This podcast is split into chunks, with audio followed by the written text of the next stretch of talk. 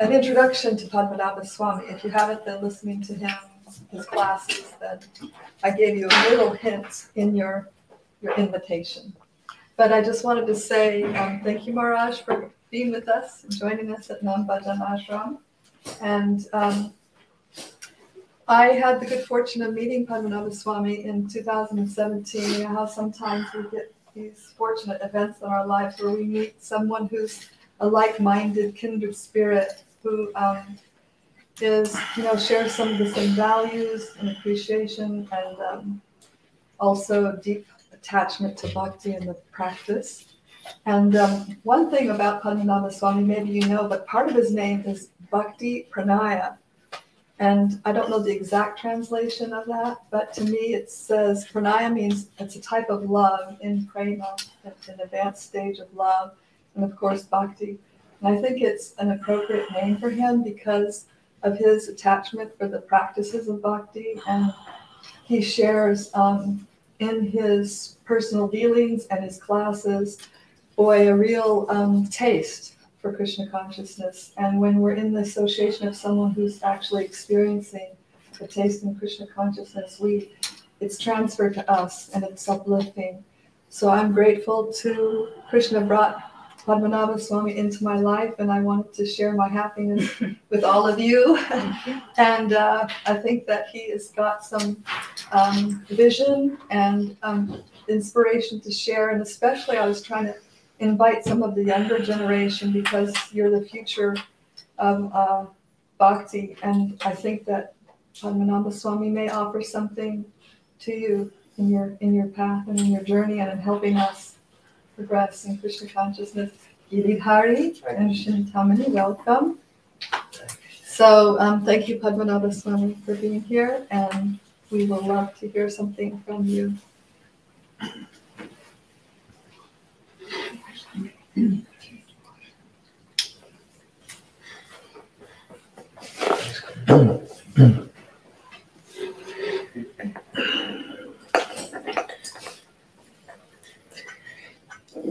Om Jnanatimirandasya Jnanam Janashalakaya Chakshuram Militam Yena Tasmai Shri Gurave Namaha Nama Shrishtam Manumapi Satchiputram Atra Sharupam Rupam Tasya Grajamurupurim Matharim Goshtavatim Radha Kundam Giriparam Maho Radhikamatavasham Prapto Yasya Pratita Gripaya Shri Gurum Tamnatasme Vanchakalpatarubhyasya Kripa Sindubhyaivacha Patitanam Pavanebhyo Vaishnavebhyo Namo Namaha Nikhila Shruti Mali Ratnamaladiti Nirajita Padapankajanta Haji Muktakulairu Pasyamanam Haritastam Harinam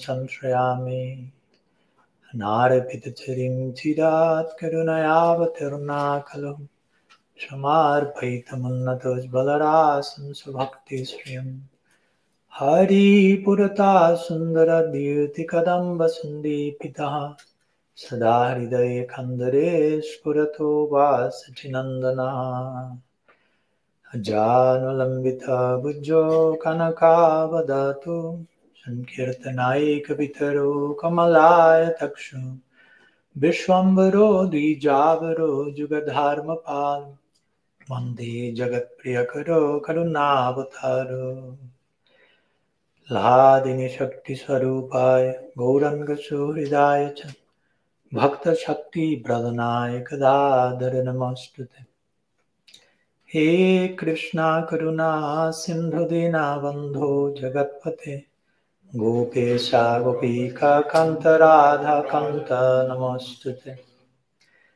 Radhe Vrindavanadishi Karunamrita Vahine Kripaya Nijupadabjadasyan Mayam Pradiyatam Bhaktya Vihinaya Aparadha Lakshaya Kipta Shtakamaditarangamadhye Kripa Maitvam Sharanam Prapanam Brinde Maste Chadanada Vindam, Brinde Maste Chadanada Vindam. Sriman Mahaprabhu ki Jai, Sri Harinam Sankirtan ki Jai, Srila Prabhupada ki Jai, Gaur Bhakta Vrinda ki Jai, Gaur Paramananda Hari Hari Hari Bo. So, pranam to all of you. Hare Krishna. Good evening and more than welcome today, and thank you so much for your presence, for your attention. It's an, it's an honor for me to be in the assembly of each one of you, and I pray to be able to deliver a few words with integrity, transparency that may represent the spirit of our tradition, the spirit of any sincere seeker of truth. That's basically what we are doing here in this fancy higher seat, trying to continue serving each other. And I appreciate your presence here, because without you over there, I wouldn't be able to try to render this service over here. So I depend on you for me to be able to serve. So thank you so much for that. And thank you so much to Pranada for her undeserved generosity and toward me, in, in her words. Thank you so much, of course, for inviting us here, Pranada, Nagaraj Prabhu. And thank you so much for your words. Uh, Pranada has been very kind to me during all these years that I've met her. As she very nicely said, kind-hearted spirit. So I, I claim that label from my side towards her as well. And as you know, she, she was kind enough even to dare to write a foreword to my book, so that's pretty courageous from her side, to be in a foreword of a book of Swami Padmanabha. So I appreciate her her willingness to do that, and, and again, undeserved words present there. So some of you may know, uh, during this last visit in Alatra, I've been sharing a few words from different angles in connection to a book I just recently published called Radical Personalism. And today, we will be talking about one of the different ways of approaching this, this concept. And the title of today's lecture is, how much is there a limit to how much of a personalist we can become? Mm. So I imagine all of you are relatively familiar with the Bhakti tradition, right? Yeah. Okay, unfortunate. I'm just starting to, to glimpse what the Bhakti tradition is, so I will get lots of advantage in your association. So, of course, I could re- I could make the shortest class in the history of Gaudiya Vaishnavism and reply to the title of the lecture, is there a limit to how much of a personalist we can become? And I replace no, and that's the end of the class. But I'll try to elaborate a little bit more on that. Uh, and with that, I, I will try to, to start speaking about what is radical personalism. Pranada shared with me a few points that she would like me to share with you today. So I will begin with that. And I was thinking there, I was waiting in one room meanwhile you start coming and think, okay, let's see how, in which direction we can start to talk. And in, in the room, I, I took a little gift with your permission. I found this, Pranada. How do you call this? Matrushka? Matrushka. Yes, something like that. So you may know what this is about. For those who do not know, you open here. Oh, there is something else. So when you felt it's enough, you open here, and there is something else. You say, okay, there is a limit to how this can continue going on. Now there is no limit. So you continue extracting some further essence, and I'm making a mess here with this, and so on and so forth. No, I mean, I won't continue, but you will reach a point of of getting to the very essence of what this Matrushka is about. So for me, that was, okay, that, let's begin the lecture from that perspective, you know, using a little bit of pedagogy, pedagogy, say? Pedagogical, pedagogic yeah. approach. So this is kind of a reply to the title of today's lecture. Is there a limit to how much of a personalist we can become?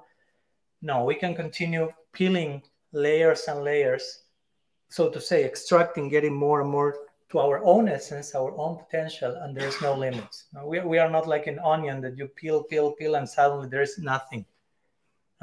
That's why we don't eat onion. That's the ultimate philosophical reason, no? Because you peel, peel, peel, and the ultimate result is nothingness. So that's not our tradition, basically. The more we we peel ourselves, the more we get devoid of unnecessary layers, the more we find there. The scripture says, Sarva Padivi Nirmuktam Tat Paratvena Nirmalam Rishikene Rishikesi Vanarvam Kiruchite. So the more we become free from all uh, limiting designations, the more of a person we can become. We are persons, we are individuals. But again, how much of a person we are? We are individuals. How much of an individual we are? We are personalists.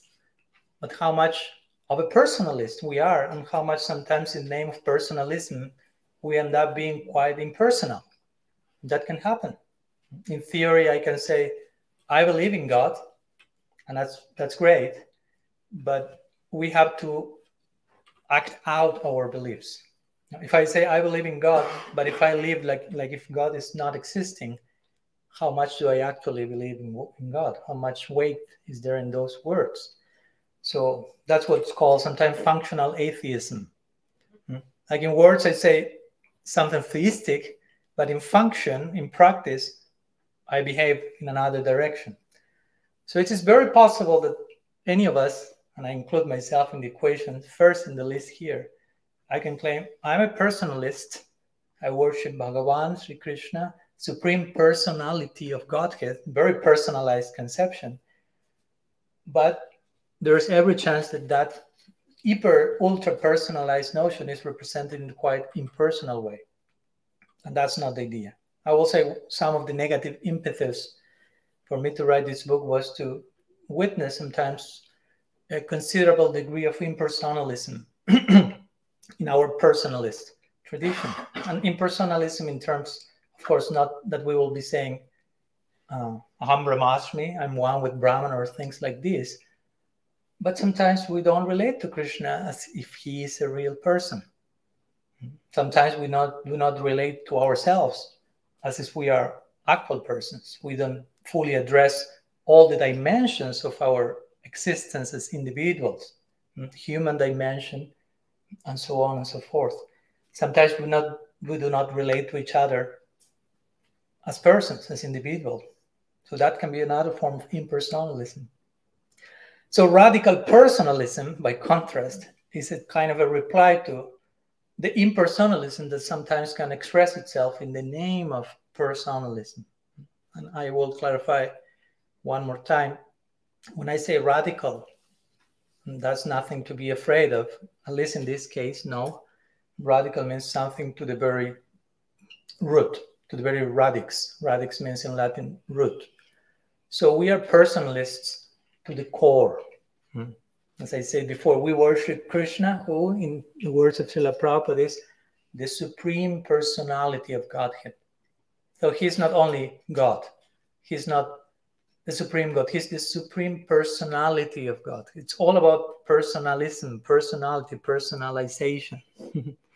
So if we are worshiping such a hyper-personalized form of God, we are expected to reflect that same level of personalism in our dealings, in how we relate to him, in how we relate to each other, and so on. Because if not, we can just proclaim we are personalists, but or we are individuals. All of us are individuals. But for example, the scriptures will use the terms such as Atmaha, for example. Atmaha means what? Killer of the soul. So of course, technically speaking, you cannot kill the soul. But the Shastra is using that term to indicate you can still be a soul, but you are being so little, you are expressing so little of all that you can be as a soul that, sorry, but we will label you as Atmaha, with or without your permission, Atmaha.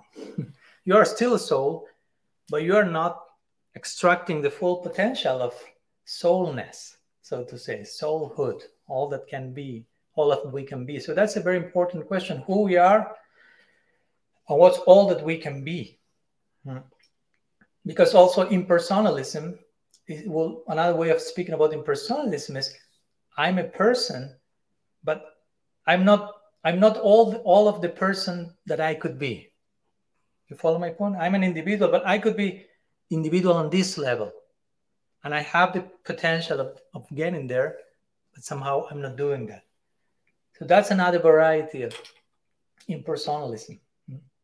So it's important for us to embrace our personhood, to embrace who we are as people, and to understand Krishna wants us as who we are as persons. He's interested in us as person. No, it's not that you go to Krishna and, and of course there's one level of surrender. We were talking the other day with, with Jai Jagannath and other friends. There's a level of surrender. You will say, Krishna, whatever you want, I do. I don't have a personal opinion. But on another level, Krishna will want to know, what do you want? And if you tell him, I want what you want, Krishna will say, no, no, no. That's a tricky answer. What you want. I want to see your initiative. I want to see your, uh, how do you say, your, um, there's one word that is not coming with A, agency. Your agency expressing itself. Well, what do you want?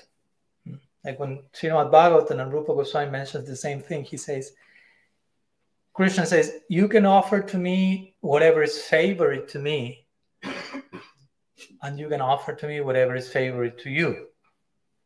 So Krishna also implies, I would like to know what's favorite to you. Do you have any personal inclination? Well, there's no personal inclination whatsoever.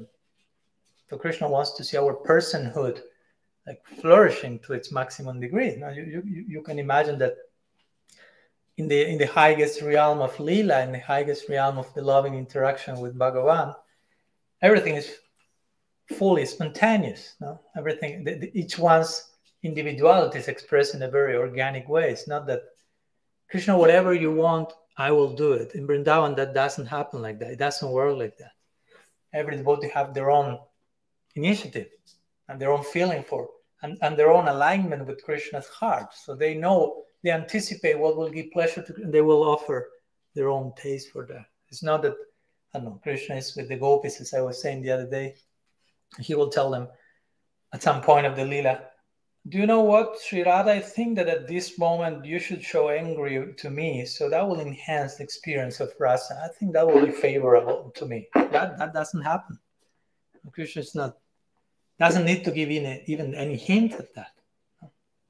Like spontaneously, they will offer their own, again, individuality for the pleasure of Bhagavan. So that's a big service we have to, to do. We have to offer our personality to the service of Bhagavan. Mm-hmm. Of course, in the beginning of our practice, There's there are different stages. In the beginning, we will be told what to do, do this, do this, don't. This, here, the list of do's and don'ts. You follow that, you are saved. Something like that. So that's it. I'm in. I'm legal. I'm following the do's and don'ts. But after a few years, or hopefully less than that, you'll start to feel, okay, that's okay, but I need something more. I need some. This is nuanced. This is not black and white. This is not just formulaic. This is not just do this and it has to work. There are so many things that I need to solve in between that. Like Srila Prabhupada told us, chant and be happy, and that's not a lie at all. But between the chant and the be happy, there is a parenthesis with a few thousand considerations to keep in mind for you to reach the be happy end of the sentence. Because most of us cannot just chant and be happy. You need to do a few other stuff per day, right? I don't think that you just chant and be happy and you do not have a family, you don't work, you do not study, you don't drink, you don't, you just to do. You need to do an, other type of things in order to chant and be happy. And that's okay. But that's part of the chant and be happy equation. So as, as the time passes, as our life unfolds, we realize, okay, spiritual journey is, in one sense, it's simple, but it's not simplistic. And, and real simplicity has to do also with doing, knowing what to do with complexity. Because life is full of complexity.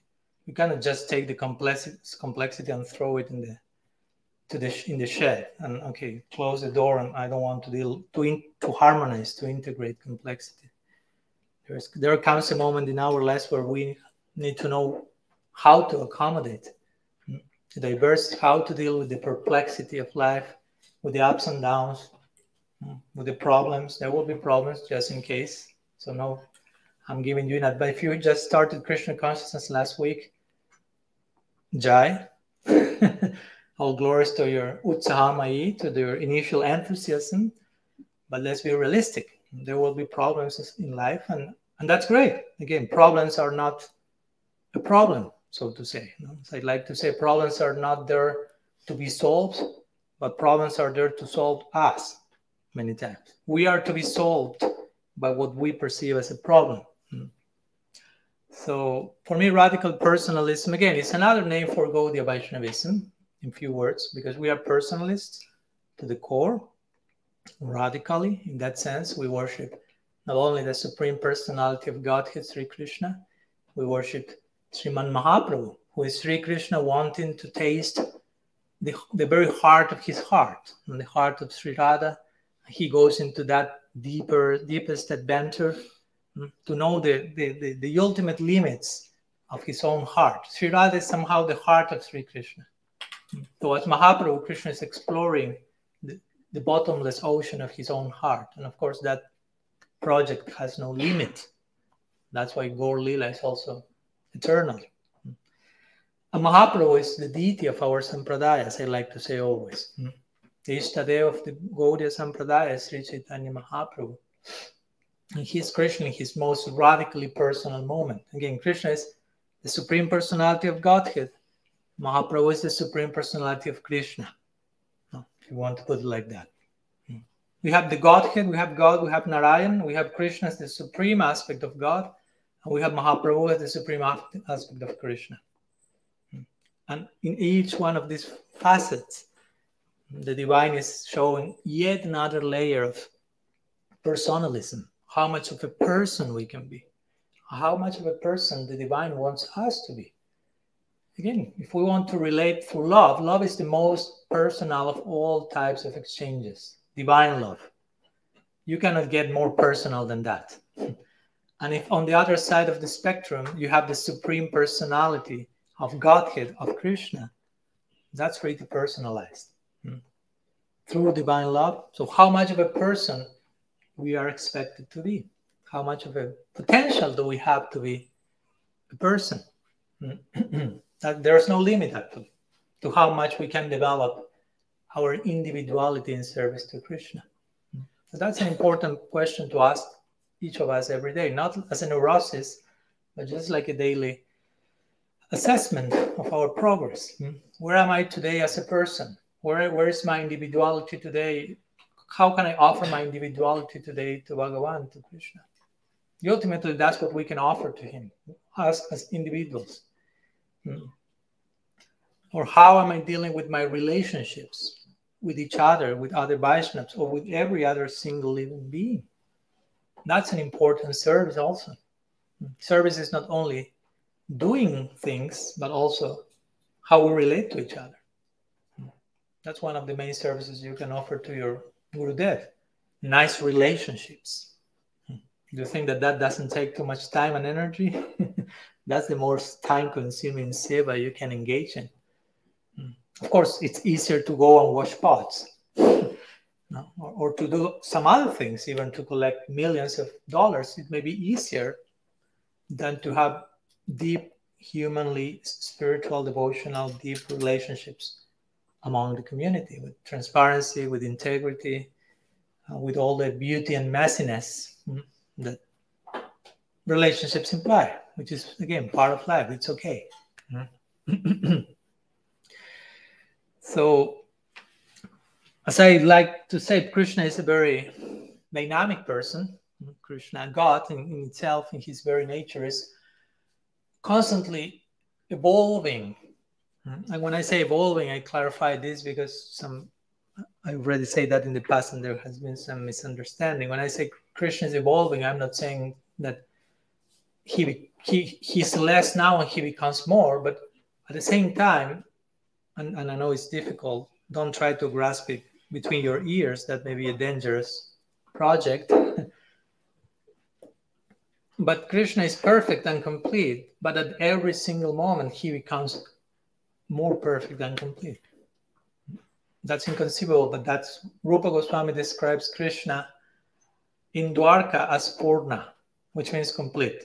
Then he describes Krishna in Mathura as Purnatara, which means more complete. And then he describes Krishna in Vrindavan, Purnatama, the most complete. So he presents a gradation. Always the word Purna is there, just in case. He's always complete, but his completeness is in constant unfolding. Mm. Chaitanya Charitamrita says that. Krishna, at every moment, his beauty is increasing. Mm. That's the idea, of course. No? And as Krishna's beauty increases, the dedication of his devotees increases to serve that increased beauty.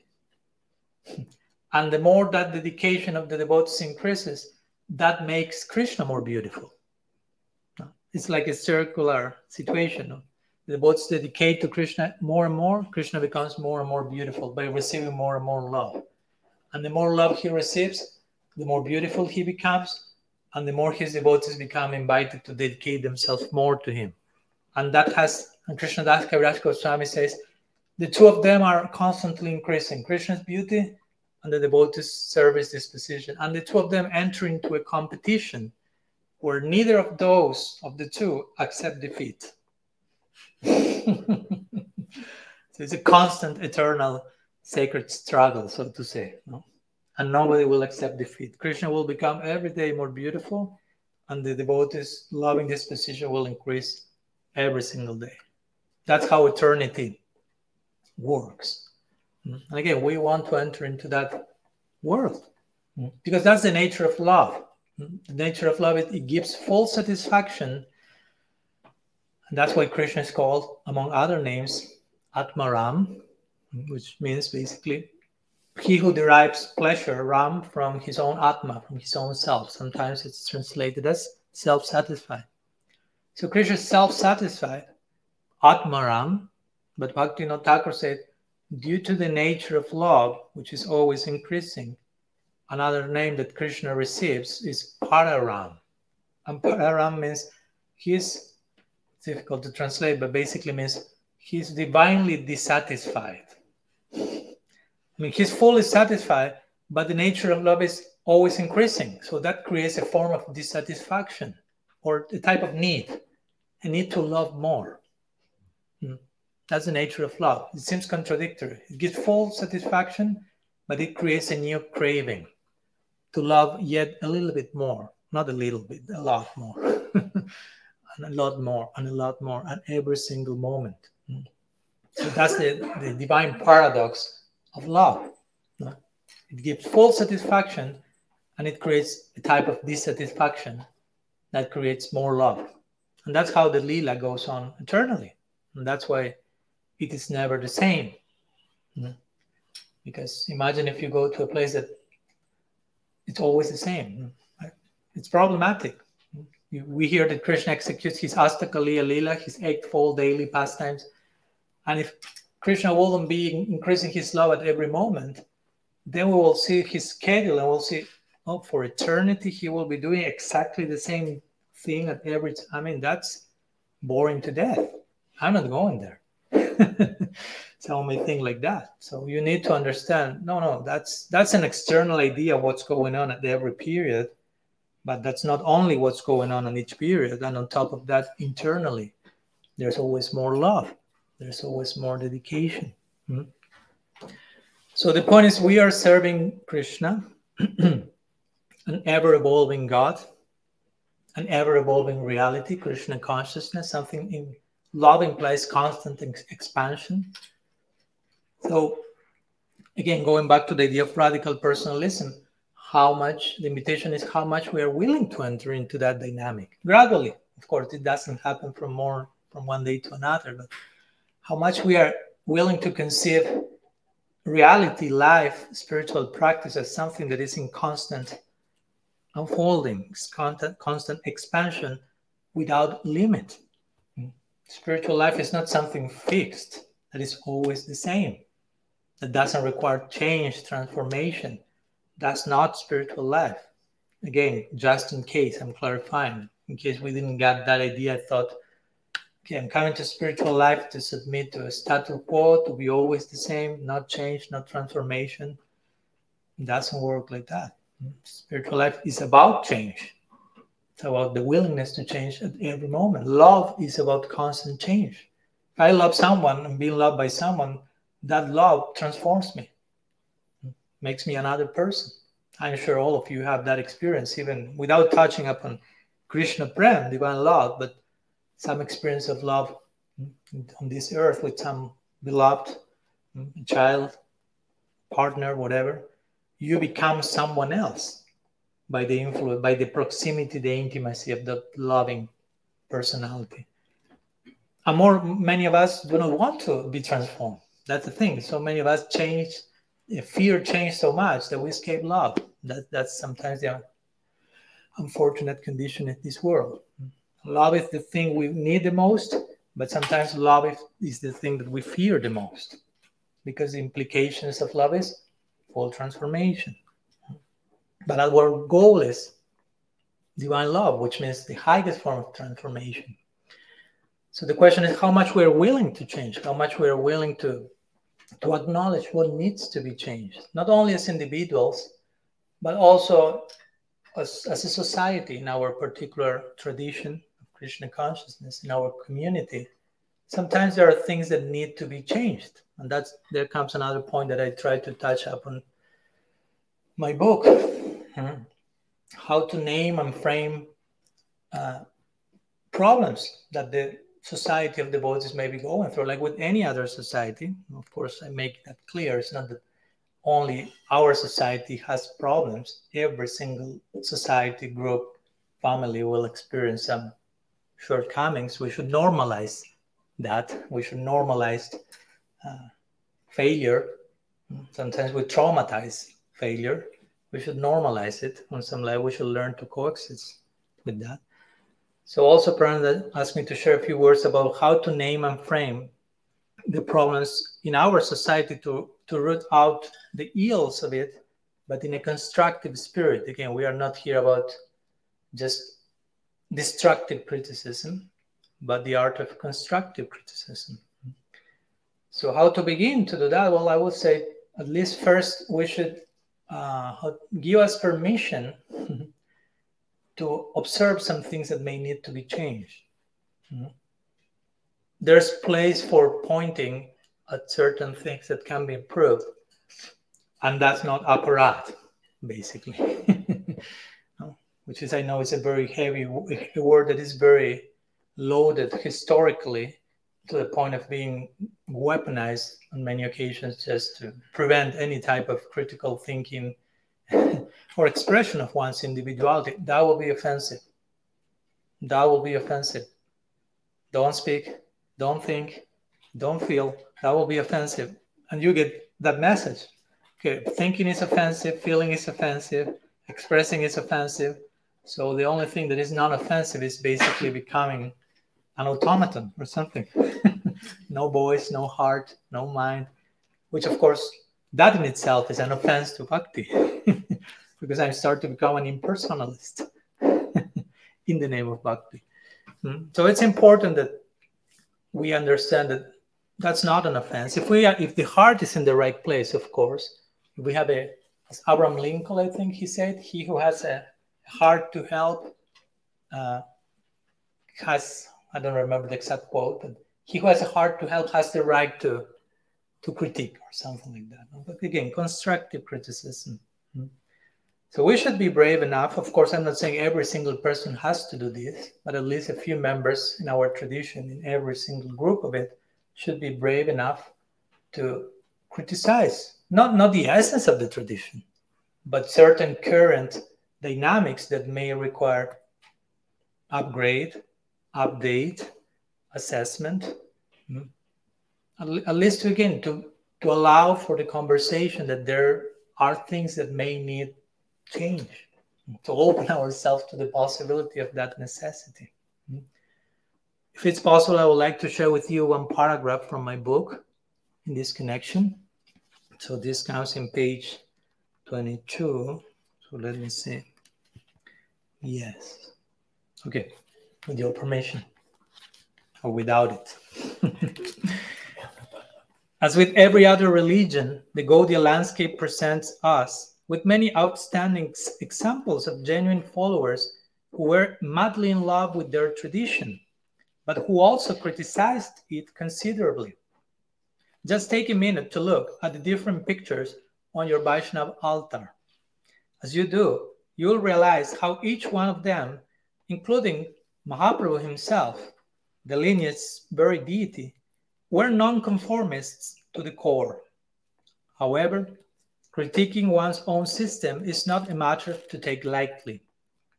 By reestablishing the very spirit of the ancient revealed law in noble but substantial ways, they stood in sharp tension with the climate of the times, while providing fresh insight about how to belong to the tradition in deeper and deeper ways. Actual belonging is not something we can negotiate with external forces, but is a force in itself, a flame that we carry in our hearts. These spiritual revivalists loved their, their traditions greatly, worshipping the potential and scope their path provided. Therefore, they could not but oppose each element which prevented their lineage from becoming all that it could be. Most notably, as part of their alternative orthodoxy, they shared their criticism while strongly embracing the very substance of their tradition. This is the art and gift of our predecessor teachers to all who are willing and able to learn from their example.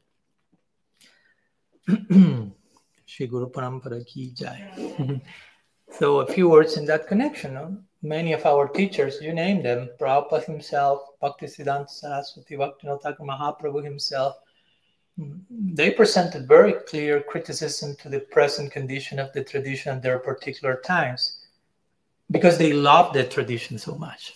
Again, they were not thinking about blooping and leaving everything and I have to get some excuse to justify whatever I plan to do outside of the tradition. But we could say the more they criticized their tradition properly, the more in love they felt for their tradition. That's how you can measure if the, the critique is constructive, basically. Like, I mean, if you love someone, you will say, we will tell everything to that person, including criticizing the person, because you love that person so much and you are supposed to take that criticism very seriously. I mean, I have my closest friends in my life. I mean, they won't tell me Maharaj Ki Jai every time they saw me. Many times they will sit me and I will hear and they will have to tell me what they have to tell me. But there, since I know that's come from their an unconditional heart of friendship, even for the ego, it may be like slap, one slapping after another, and you know? One has to be intelligent to understand. Now, there's here I'm receiving a very extraordinary form of affection, so I have to be willing to take that, as painful as that may be. If it's painful, it means it's reaching some some real place it has to reach. So, in the same way, we we we are we, we should give ourselves permission to see things that we are seeing, and like I was sharing today in, in one morning podcast, we had one quote from Chaitanya Charitamrita, which basically said, if you know that certain things are not correct, you witness that, and you don't do nothing, that's you acquire a certain percentage of the sinful reaction of that. So if you know that abuse is going on, and you become you silence yourself because of that, somehow you become accomplice to that. So that's a, a universal principle, basically. So we remain truthful. Remember, that's one of the four regulative principles. It's not just don't go to the casino. No. Truthfulness is not just not gambling. That's that's easy. I don't gamble. I'm really truthful. I mean, there's no limit to how truthful we can be. And we may begin not gambling, but the scope of that has no end. And one of the expressions of truthfulness is this one. If I know that something is not truth, not correct, I have to do something about it. I'm not saying you have to protest and make always some external ex- expression of that, but how you are harmonizing that inside your heart. Because if we compromise our integrity, we start to become part of what the Bhagavatam condemns in the very first verse, or second verse. First verse will be an invocation, but the second verse is Dharma Prajita Kaita Gotra Paramot Nirmatsanam Sadam. Dharma Prajita Ka. Dharma Prajita Kaitava. This verse is called the Bhasta Nirdesh Shlok of the Srimad Bhagavatam, which means the verse in which the whole essence of the treatise is encapsulated in one single verse. So that's the verse, Bhagavatam one one two. And the very first thing it says, Dharma Prajita Kaitava, which is like a continuation with the conclusion of the Gita, Sarva Dharmam Parityaja. Now comes Sarva Kaitava, and adds the word Kaitava. Kaitava means cheating. So the Bhagavatam said, this book is not about cheating at all. On the contrary. In other words, if you, if we choose to somehow not be truthful enough, in that same proportion, we won't be able to understand the Srimad Bhagavatam. Because the Bhagavatam is a book written for Satam. Satam means those who are honest. Indeed, the word sadhu means comes from satam, sad, from sad. Sad means truth. So sadhu means someone who is honest, basically. Even if you are ill-behaved, at least you will be honest with that. That's the very point that Krishna makes in the Gita, apichet suduracharo, and so on. He says, even if some of my devotees behave very badly, not achar, but durachar, which means bad behavior, and sudurachar, which means very bad behavior. But if at least you are sincere and honest in acknowledging your bad behavior, oh, Krishna says, for me, he's a saint. Sadhuriva samantabhya. For me, he's a sadhu. He uses the word sadhu. Why sadhu? Because he's honest about his present condition. So being a sadhu begins with being honest, with being truthful. When we speak about sadhu sangha, sadhu sangha is not a social gathering only. Sadhu sangha means let's be honest with one another. That's real sadhu sangha. Let's be honest with one another. Sangha also means attachment in the Gita. The word sangha means attachment, and sadhu will mean, again, mean place, honesty. So you could say sadhu sangha means attachment to honesty. That's a very different, probably, idea of what we have, like when we say sadhu sangha. We went talking the other day, like having darshan. We say, let's have darshan. Sometimes we think, let's see which are the deities' outfits today. But actually, darshan means let's stand naked in front of the Absolute and allowed to be seen by Him through the eyes of unconditional love. That's darshan. It's not just, let's take a picture of the, today's outfits, which is okay, it's perfect. No problem with that. But let's not forget the deeper meaning of these words. Because if not, all of our Gaudiya glossary becomes like mechanical. Sadhu Sangha, Kirtan, Prasad, Darshan, but we lose sight of the depth and the reach and the meaning of each one of these words. So sadhu sangha could be translated as let's become attached to remain honest to one another. That's sadhu sangha. Not let's meet one another and fake it till you make it, so to say, and create some social facade so nobody has to see what, what actually is going on in each other's heart. That's not sadhu sangha. So anyhow, there is place for this constructive criticism between ourselves and in connection to the present condition of our community. That's a symptom of love. And of course, for constructive criticism to happen, I have to be, first of all, sure that what I'm seeing through my constructive criticism is not my own problem that I'm projecting outside. Of course, before seeing anything negative, I should see something positive. That's kind of a rule of thumb.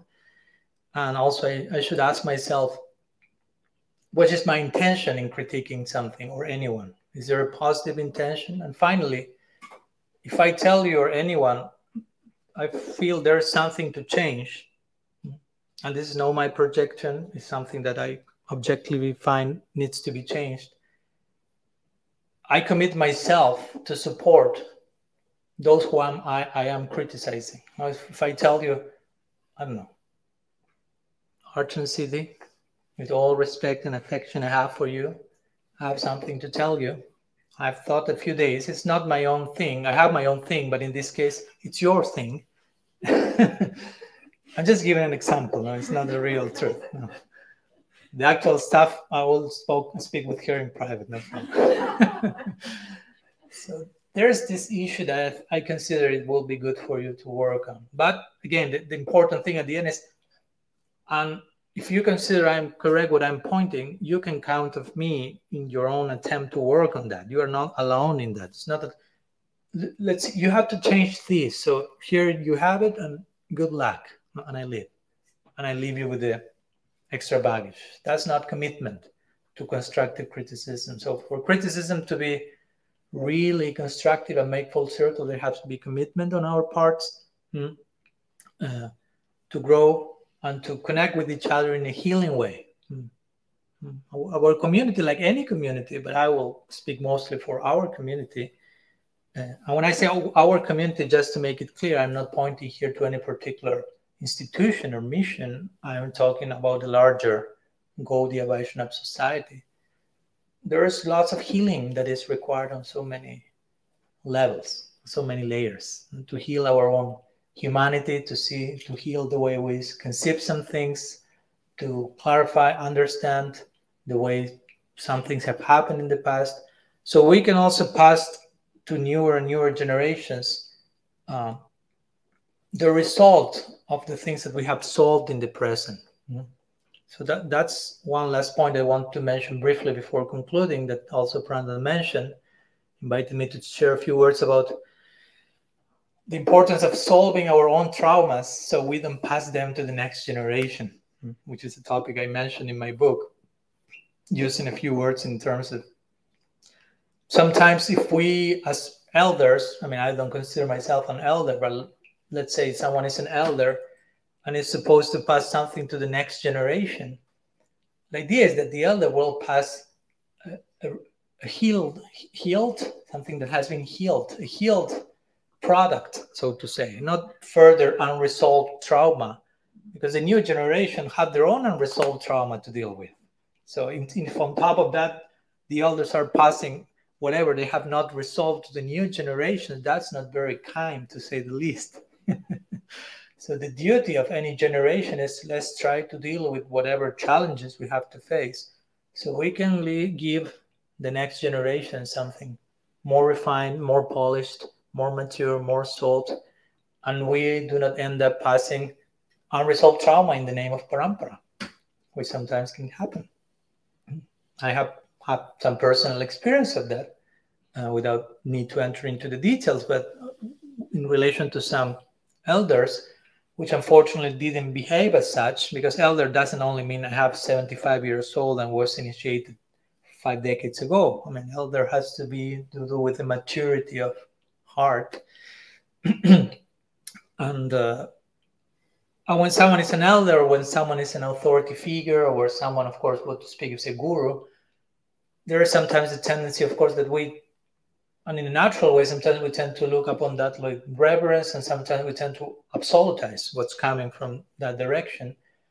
And there's a great delicate commitment in that exchange, because if I'm giving someone to my juniors, so to say, and I know that my juniors are absolutizing whatever comes from me, I should be very careful of what I'm giving, because I may be giving some unresolved trauma that I have, and probably that new generation in their naivety will absolutize that and see that as divine revelation. Well, actually, it's my unresolved trauma. And they will receive it with good intention, but after some time, oh, there is something that is not working here. But that was divine revelation. It was, no, that was unresolved trauma. And we were not able to, to grasp it. And again, nobody had bad intention. It's just how it happened. So sometimes we need to solve a few issues on a human level, for example. Healing our humanity is not Maya. Healing our emotions and psychology is part of the integration we need to do as devotees. It's not that you have a spiritual practice here and human life here. They are not opposites. They are not two different paths, so to say. Actually, the two of them have to become one. Fully integrated. because the goal of our life is to serve Krishna in Nara Lila. Nara Lila means fully human and fully divine at the same time. So how can you enter a place that is fully human if you are neglecting your humanity here to begin with? So we have to address our human issues as part of our bhakti project in the service of our of our goal. Mm-hmm. So one last reading before concluding. Do you have permission from Pranada? She's getting impatient. Yes, be honest. Sadhu. Sadhu means honesty. So it says like this. Just a few words, and with this I'm concluding. It says like this. If we as a community avoid transfiguring our sorrow, the reshaping of it into an integrated and more mature version of itself, we may end up transmitting those undigested heartaches not only to our immediate peers, but in particular to our next generation. The duty of the present generation is to allow the future generations to deal with their own traumas and not to pass on unresolved issues, adding to their already complex baggage. The rule here will be transform it or transmit it. In our present times, perhaps because of a rapid decline in recognizing generational responsibility, there is an emergence or emergency of members of the younger generations expressing their unwillingness to swallow the generational trauma of their progenitors. They have plenty of their own generational trauma to deal with. The Sanskrit term parampara refers to the passing down of wisdom and new revelations from one generation to the next.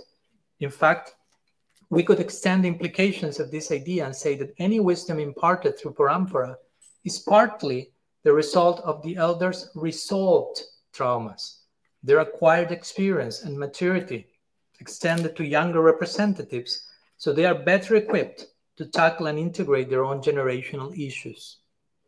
Following this line of thought, we could then say that one of the meanings and implications of parampara is that the new generation will ideally receive the resolved trauma of their elders so they can better deal with their own unresolved trauma. Conversely, parampara is not the passing of elders' unresolved trauma to their descendants. By belonging to any tradition, we surely inherit both treasure and trouble.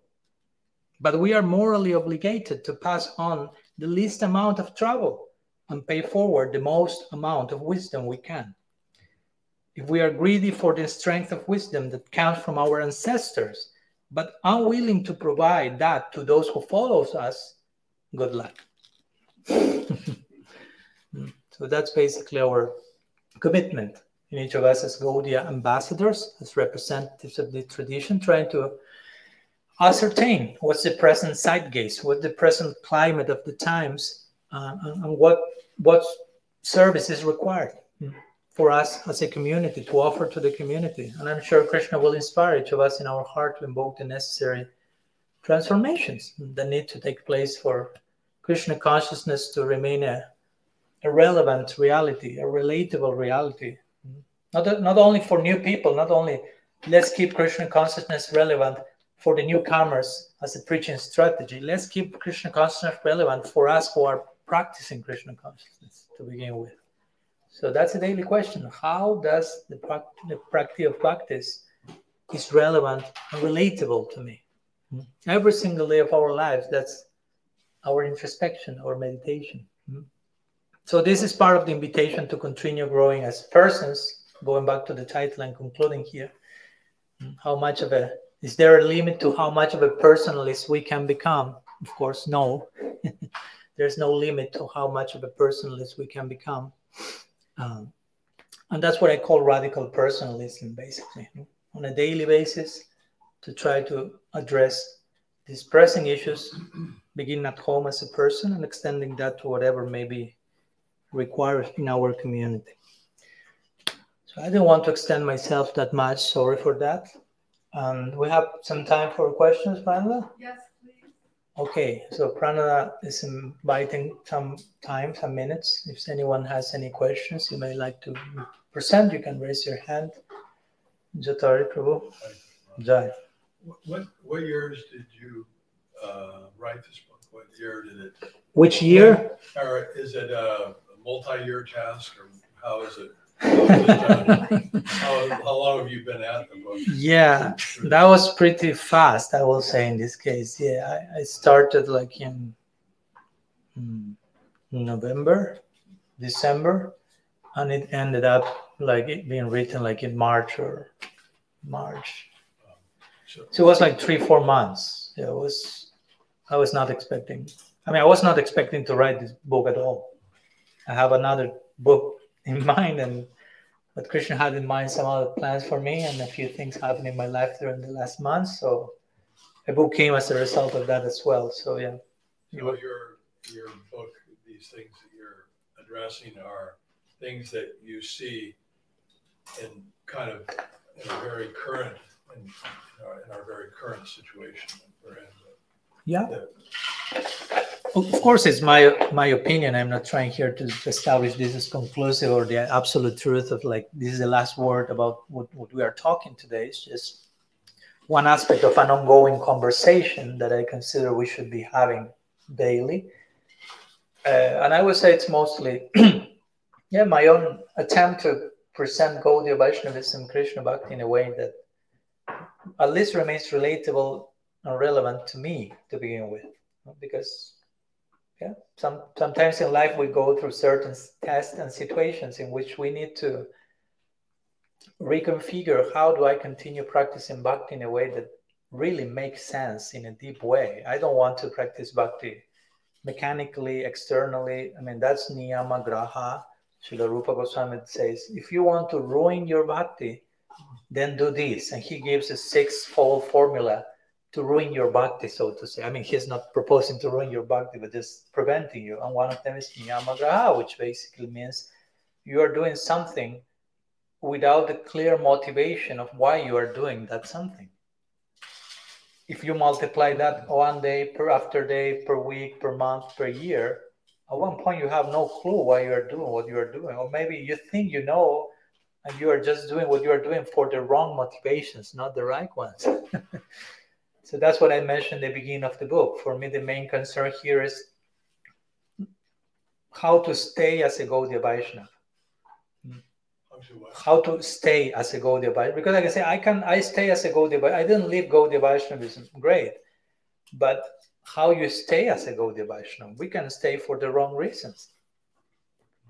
And that's not the idea, of course. But and there are many wrong reasons, and there are many beautiful reasons to stay, of course. So we, we should be expert in remaining as devotees for the right reasons. So anyhow, someone raised the hand in the back. Yeah. Um, yeah, I was thinking about this uh, concept of personalism and impersonalism, and in my mind, you know, I kind of conflate that spectrum with the sort of like oneness and duality spectrum, right? Um, so personalism would be like on the duality side of the spectrum of uh, this. Um, I was wondering if you could maybe clarify a little bit more about that mm-hmm. duality and oneness and personalism and impersonalism, okay. and like uh, exceptionally personal thing relates to like this Acintya Bheda Abheda. Okay. Yeah. What's your name, sorry? Danny. Danny. Okay. Danny is inviting me to a whole separate lecture, and I and I appreciate that because that's a very important topic, and I will try to speak as much as I can because it deserves a, its own separate lecture. And actually, we did one of those a few days ago. For those who would like to see it in more detail, last Sunday, I gave a lecture called Non-Dual Gaudiya Vedanta. And basically, we talk about what you asked. So I will mention a few words.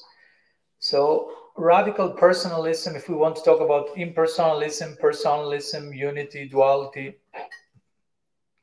Yeah, our philosophy is Acintya Bheda Abheda, as you mentioned. So Acintya Bheda Abheda Tattva means, in very simple words, mm. reality is one and different. Mm. There's only Krishna. In one sense, there's the Abheda side of the equation is there's only Krishna. There's nothing apart from, there's only Krishna. Of course, someone may say, that sounds imperson- impersonal. But it's not, in one sense. It's half of our equation. There's nothing that exists separately from Krishna. Everything is Krishna in the sense, everything is an energy of Bhagavan. And all those energies cannot exist separate from him. And of course, the Veda side, the different side is, yeah, there are different energies.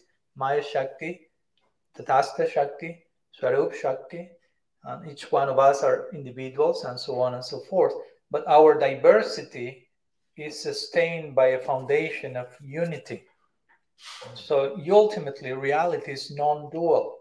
Our tradition is non-dual also. It's not that only impersonalism is non-dual, because we hear non-dual and we think, oh, that's impersonal. Well, if you go to the Srimad Bhagavatam, one of the most foundational verses that I quoted in the class the other day, Badanti tattvavidastatvam jnanat vayam brahmeti paramatmeti bhagavaniti shabdate. I mean, that's a very important verse of the Bhagavatam. And that verse describes reality as non-dual consciousness, advaya jnana. Advaya means non-dual.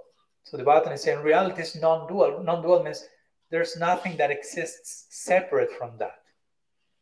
That reality doesn't depend on anything else, and everything else depends on that. But there's nothing separate. Everything is founded, connected with that non-dual foundation. But on the basis of that non-dual foundation, there is diversity. Because if we only speak about diversity without considering a non-dual foundation, that diversity will amount to dualism. But our philosophy is not dualistic. Our philosophy is non-dualistic, but it's a type of qualified non-dualism.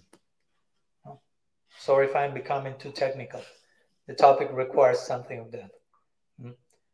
Uh, Advaita Vedanta, or what we may call impersonalism, is non-dualism. But that's a radical non-dualism. We have radical personalism, but impersonalism is radical non-dualism, because for them, reality is non-dual to the core. There's only Brahman. Impersonalists will say, there's only Brahman. Nothing else exists. Nothing. The only real thing is Brahman.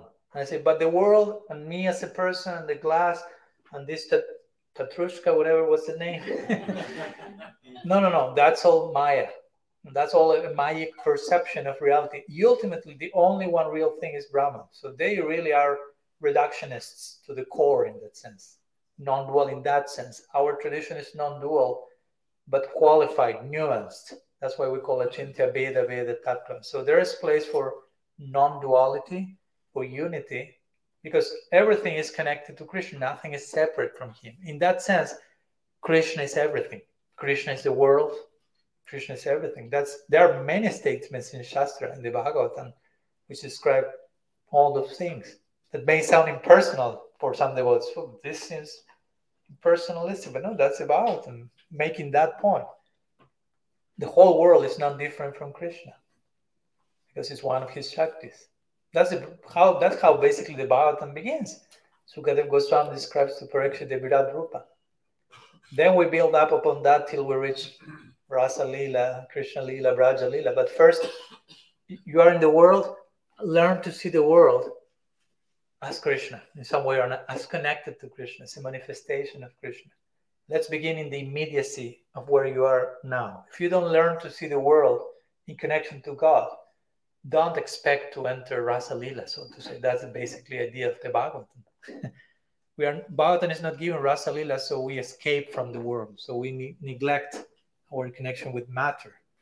No, Bhagavatam teaches us, learn to see matter as sacred, because it's connected with Bhagavan. Nothing is separate from Bhagavan. That's a very, for me, that's an extraordinary meditation. Just... everything is connected with Krishna. Nothing, everything, even in science, that's totally confirmed. Everything is interrelated. Quantum physics shows that. Nothing is separated. Everything is interconnected with everything. We will say the same. Sambanda means that. Sambanda. Banda means connected. Sam means everything. Everything is connected. So anyhow, a few words. For more of that, you can go to that class given last Sunday on non-dual Gaudiya Vedanta. Any other question? Yes. So you're speaking about how our personal relationships are so important, how we deal. And I'm wondering, if we open ourselves to deep personal relationships with other devotees, it's very likely that we're going to get into situations where, you know, issues or conflicts arise, and it can be painful and it can be difficult to try and deal with just the people who we're trying to be close with. And I'm wondering, I mean, how much should we continue to try and be vulnerable and be open to working through these um, issues? And it may be difficult because sometimes not all of us, or not many people, actually have good um, skills with dealing with emotions and dealing with issues. So how much should we continue to accept that as part of what it means to try and have personal relationships? Mm. Or should we take it as a sign that, well, maybe I'm misstepping here. Maybe I, I need to rethink or interact differently. Yeah, thanks so much for your question. I kind of tried to address that in, in one chapter of the book. I think it's chapter eight, called Vulnerability and Empowerment. So I talked a lot about vulnerability there because it's so important. And that's not a very sometimes popular word word in our vocabulary. But vulnerability is, is, is not synonymous with weakness, but it's synonymous with strength and empowerment if expressed in the proper environment. Because, of course, if we express vulnerability without boundaries, that lends itself to abuse. And that's in part to what you mentioned. It's not a... Okay, let's be vulnerable with everyone and let's just open, tear apart our heart and present ourselves, because not everyone knows knows what to do with your vulnerability. And, and, and that I mentioned also in my chapter on issues and tissues between guru and disciple, that the guru, the, the, one of the adhikars or the qualification that the guru should have is he or she should know, he or she, just in case, should know what to do with the vulnerability of the disciple. Because the duty of the disciple is to be vulnerable, to be open, to be sincere, to be transparent, to be vulnerable in front of the guru. Not like a forced thing, but it, ideally the nature of their relationships should be that. So the, the disciple is vulnerable, but the guru knows what to do with that vulnerability. If you don't know, if you are not expert in that, you can trample on the disciple's vulnerability, and that can end up in very complex scenarios. Trauma, abuse in different forms, even without having any bad intention of abuse, but it can end up being abuse. So yeah, when I'm talking about being personalist to the core and so on, I'm not promoting a type of brainless, like passionate thing, like let's talk to everyone, be open and personal and be vulnerable. Of course, you, when we may start with that enthusiasm and then we realize, oops, not everyone is willing to do that, or not everyone is capable to do that. And then you start to discern how to do that in a way that is is helping. As you, to me, as you mentioned, maybe I'm misstepping, maybe, I'm maybe like rushing too much into too many directions. But at the end of the day, I also need to express my vulnerability to someone. I need to be deeply personal, at least to one person. So I'm not saying this, try this with every single person around the world and it will work perfectly. No, let's be realistic. Uh, but at least we should not lose hope, so to say, and think, oh, I've tried this, I tried here, I tried this, didn't work, didn't work, this is not for me. Being vulnerable is not for me, being personal is not for me, so I will close the chamber of my heart. So I stop being abused, stop suffering. But that, it may feel like a relief for a moment, but after a few minutes you feel that's not the final solution. I need to experience that intimacy with someone. So still we have to do, and it may feel as a risk. So we have to take some risk also. That's what life is about. Of course, not with without discrimination at all, but it can happen. I mean, I think all of us, I, I will invite you to, to share with you your unauthorized biography. But I think each of us could be sharing hours about your own experience, and I think all of us have gone through through, through this type of dynamics where we open, we try to relate, and some something happened. And I'm not saying we are always the victim. No, sometimes we may we may be those who are not so expert in dealing with the other person's personalism or vulnerability, and we, we may end up hurting them without bad intention, but doing that. And that's a painful but necessary lesson. I mean, I'm not promoting masochism, but sometimes suffering is, is required. I mean, it's not that it has to be avoided at all costs. I mean, there's lots of learning in suffering. Again, I'm not promoting suffering for suffering's sake, but it's unavoidable that we suffer. So the goal is not so much, let's try to see how we can stop suffering, but let's try to see how we can learn to suffer. That's not the same. Stop suffering, learn to suffer. If you learn to suffer, oof, I mean, generally the biggest insights and challenges come from the moments, the most difficult moments. I mean, our Shastra portrayed that. Krishna was, Arjuna was not in his comfort zone in Kurukshetra chariot. That was not a, an easy scenario for him. Parikshit Maharaj, you have seven days to live. That's not precisely comfort zone either. And all these great messages come in the midst of all this complexity. So yeah, we are not to avoid that, but I will say we are to use some discernment and, and yeah, of course, try to take care of our own dignity and integrity. We are not to lend ourselves to abuse, but also not to the extreme of canceling the function of our heart, so to say, in the, in the name of prevention. So each one has to find their middle point in that connection. I'm just, of course, sharing a general idea. Each particular case is, is unique. Right? And I will say that, yeah. Something else? Your Pranada, cancel me whenever we are ready or it's too late. Shall we have Prasad? Sorry? Shall we have Prasad? The other you ask them. I don't take Prasad at night, so they are to reply okay, to your question. question. There's any, any any final question before? Over here. Yeah. Sorry to hog the show here, but um, I was uh, I, I was talking with some devotees one day, and we were talking about um, you know, the upheaval in the political situations in the world, and, which also means, you know, people have interpolitical things going on between each other too. But so one devotee said, he said, well, actually, actually, um, we're all, we're all uh, Krishna's children. So, you know, we were talking about economics and politics. He said, so one devotee said, well, actually, um, we're, we're if your father is very rich, you're like a, a, a trust fund baby, you know, so you don't have to worry about mo- money problems, you know.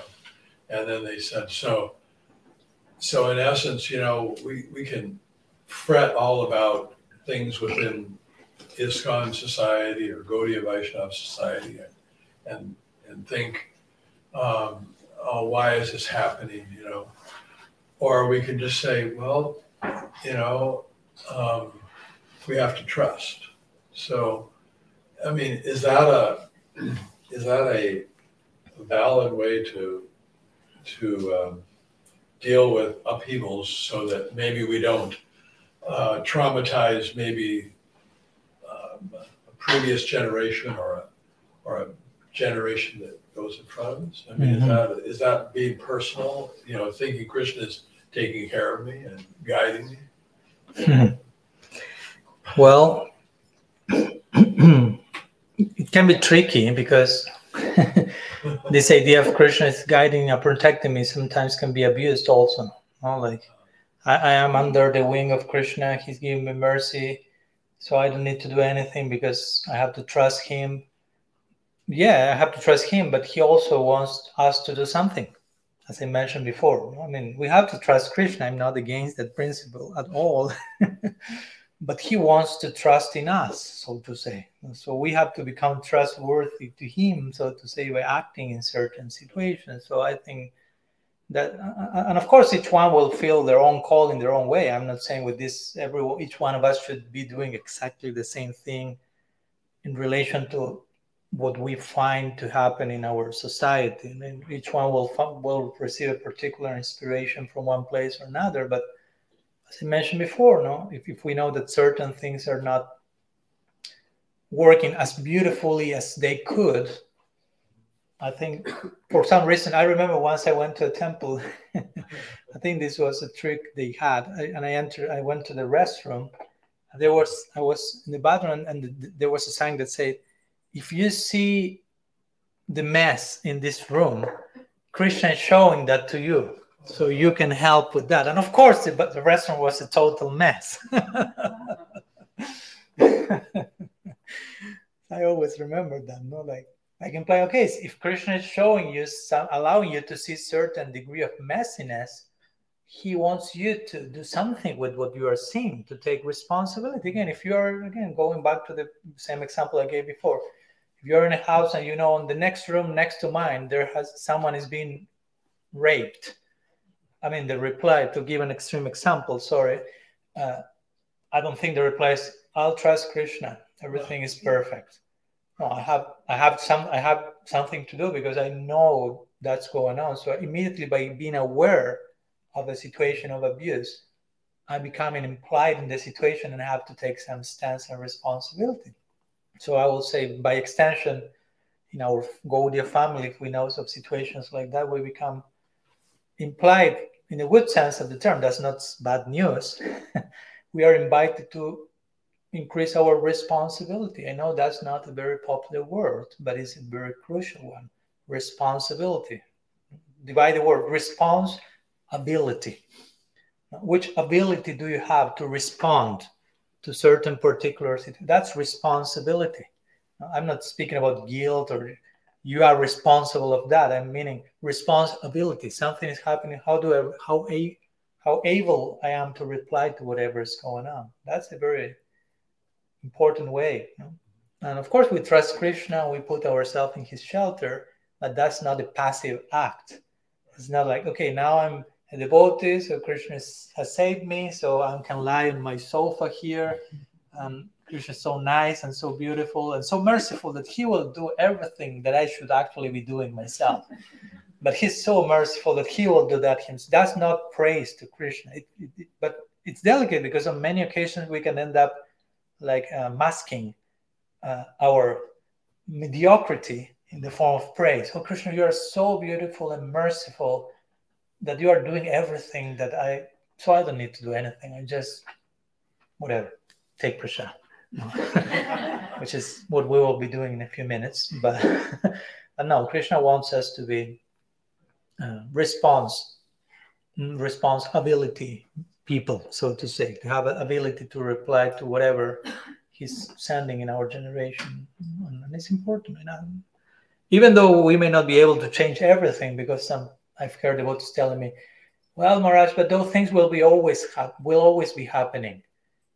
Okay, probably, but it doesn't mean that I have just to resign myself to okay. Or someone tell me, "Well, it's Kali Yuga." Yeah. so, so those types of one-liners can be very dangerous because anything can be justified. It's Kali Yuga, so don't complain too much. It's it's supposed to happen. But by saying that, you are fostering that to continue happening more and more. Even if it will continue happening, I will try to do my best for that not to happen, at least in my life, in my immediate circle. And hopefully that creates some influence in others, and gradually between among all ourselves, we can heal as much as we can, whatever needs to be healed in our, in our genealogical tree, so to say. Again, in service to the Gaudiya Sampradaya. This is not this is not in rebellion or, or an act of anarchy, but hopefully in, in deep service, because we want to deeply belong to this. No, we, we just don't not just merely want to fit in somehow, but to deeply belong. So, anyhow, thank you so much to all of you for your attention, your presence, and to Pranada and Nagaraj for invitation. So I don't know how this follows now? Now it's time for Prasada. So please come for Prasada. And Maharaj has two books, and they're both available here if you like to see Bhakti Rasa, but they're on the table if you want to keep at them while you're here. And uh, please come for Prasada. Jai Gaur Pramanand Hari Hari Bo.